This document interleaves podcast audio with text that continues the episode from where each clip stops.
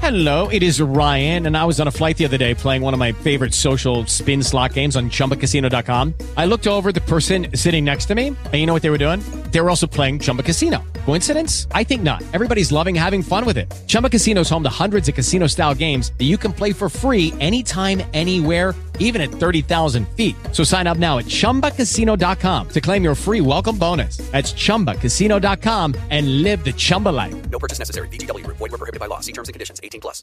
Questa settimana parliamo di un enorme furto di dati avvenuto in Cina. Probabilmente non è soltanto il più grave furto di dati mai subito da Pechino, rischia di essere il più grave furto di dati di sempre. Ma prima, sigla!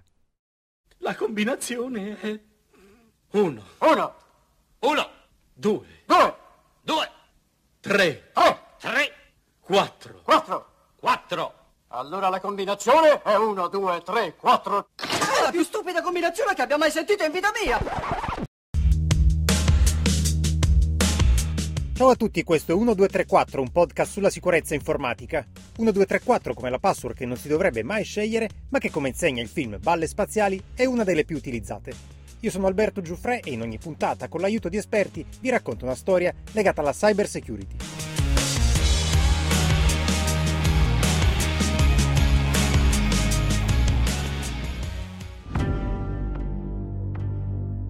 Il protagonista di questa storia si fa chiamare China Dan. È un hacker che poche settimane fa ha pubblicato su un forum un annuncio insolito. Ha messo in vendita le informazioni rubate alla polizia di Shanghai contenente i dati di un miliardo di persone, 23 terabyte di dati per 10 bitcoin, l'equivalente di circa 200.000 euro.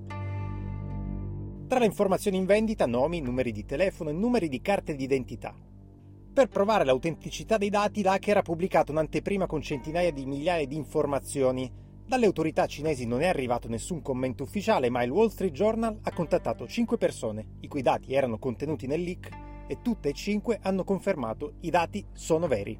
Gli esperti dicevano da anni che un episodio del genere era probabile, anche perché l'ansia di controllo sulla popolazione da parte del governo si traduce in una mole enorme di dati raccolti, dati non sempre criptati, il data leak arriva un anno dopo l'introduzione di una nuova legge che punta a una maggiore protezione dei dati personali nel pubblico e nel privato, ma ci sono pochi segnali che qualcosa sia veramente cambiato.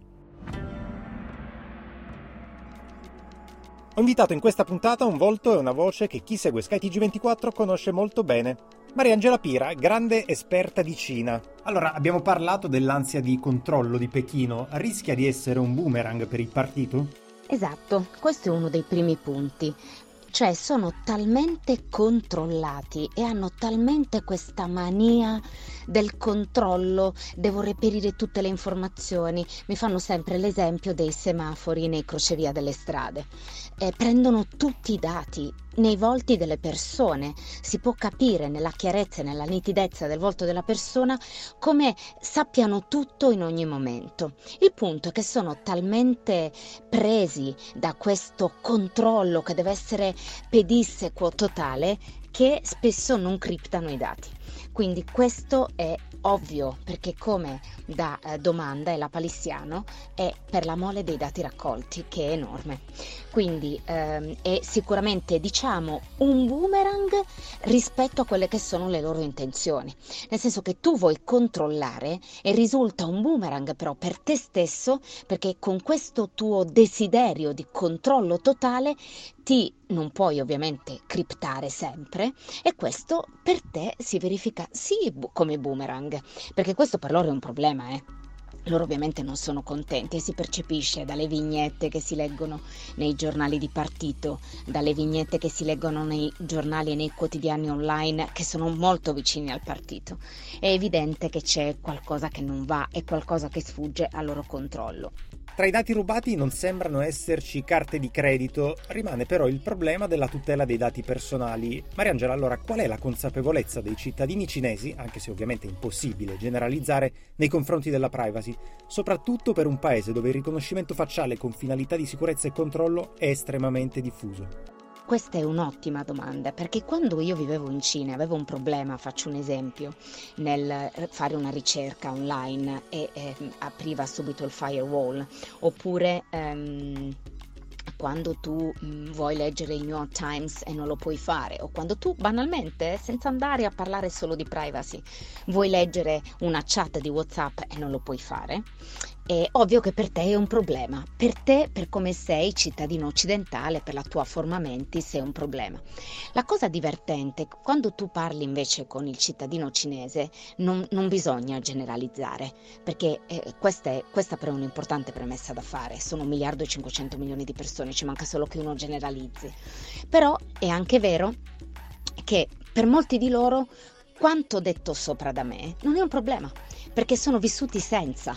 Quindi non è per loro un problema la tutela del dato personale o la consapevolezza del cittadino cinese nei confronti della privacy. Quando il governo cinese decide di attuare la politica del merito, ovvero se tu cittadino ti comporti bene, non avrai file negli aeroporti, non avrai eh, file dal medico e tutto sarà più facile per te, avrai dei punti di merito perché sarai un cittadino che si è comportato bene secondo i nostri standard, il cittadino cinese non si chiede quanto c'è di privacy in questo, se il pacco di Alibaba gli arriva puntuale a casa, è pro comodità, è pro quello che accade, è pro miglioramento della sua condizione. Se al cittadino cinese tu dici guarda salti la fila negli aeroporti perché comunque hai un grado di merito rispetto ad un buon comportamento che tu hai avuto nel servizio dello Stato, il cittadino cinese è contentissimo e quindi lo accetta. Perlomeno quelli con cui ho potuto parlare io. Mm, per meglio dire, il problema della privacy come lo vivono loro è molto diverso dal problema della privacy come lo viviamo noi, questo va sottolineato. Per la gestione della pandemia non sono mancate le proteste. Questo incidente rischia di aggiungere ulteriore pressione sul governo? L'hashtag DataLeak, ad esempio, è stato bloccato sul social network Weibo. È vero, eh, l'hashtag DataLeak è stato bloccato su Weibo.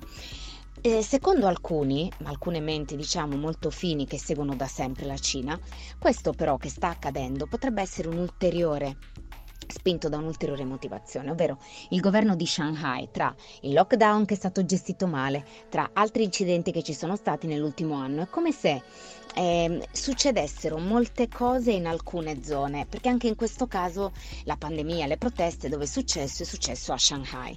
Quindi è come se in qualche modo il governo stesso rendesse in visa Shanghai e quindi dicesse, sapete che cosa accade? Siccome non mi piace come la stanno gestendo, facciamo che i problemi si concentrino su Shanghai, di modo che le teste politiche vengano tagliate più facilmente. Occhio che era successo anche in precedenza, eh?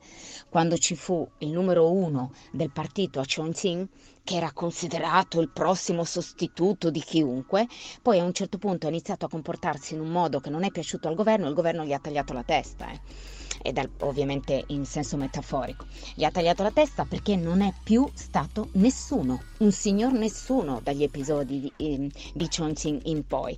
Quindi eh, funziona sempre così anche, eh, che il partito utilizza dei capri espiatori. C'è qualcuno che sta gestendo male la situazione, non siamo noi a Pechino, siete voi che la state gestendo male. E quindi in qualche modo faccio fuoriuscire te, ma io rimango. Quindi questo è, questo è interessante, questa è una chiave di lettura che mi è stata data, data da poco e devo dire che è molto molto interessante.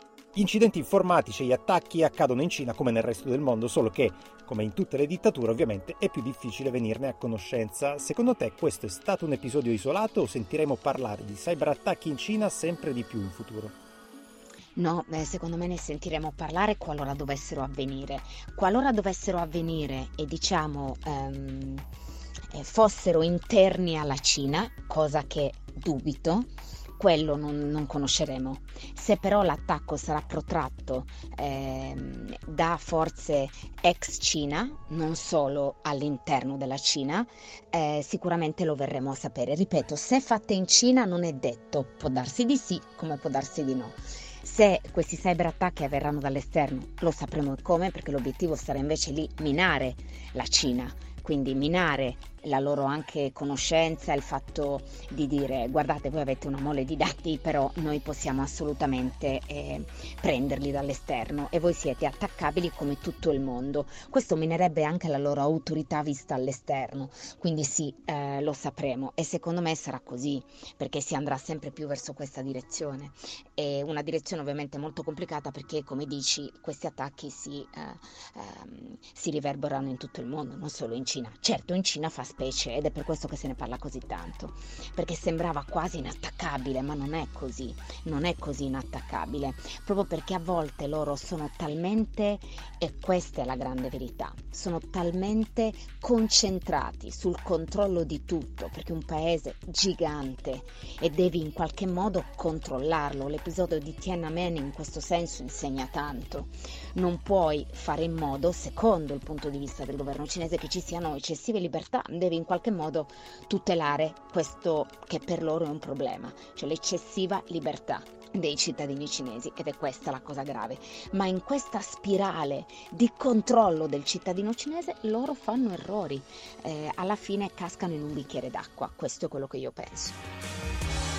Grazie Mariangela, si chiude qui questa puntata di 1234, il montaggio è di Michele Mastrovito. Per consigli, segnalazioni, suggerimenti scrivetemi ad alberto.giuffre.skytv.it. Mi trovate anche su Instagram e Twitter come algiuff con una F. Se vi è piaciuta questa puntata, lasciate una recensione sulla vostra piattaforma preferita. Alla prossima!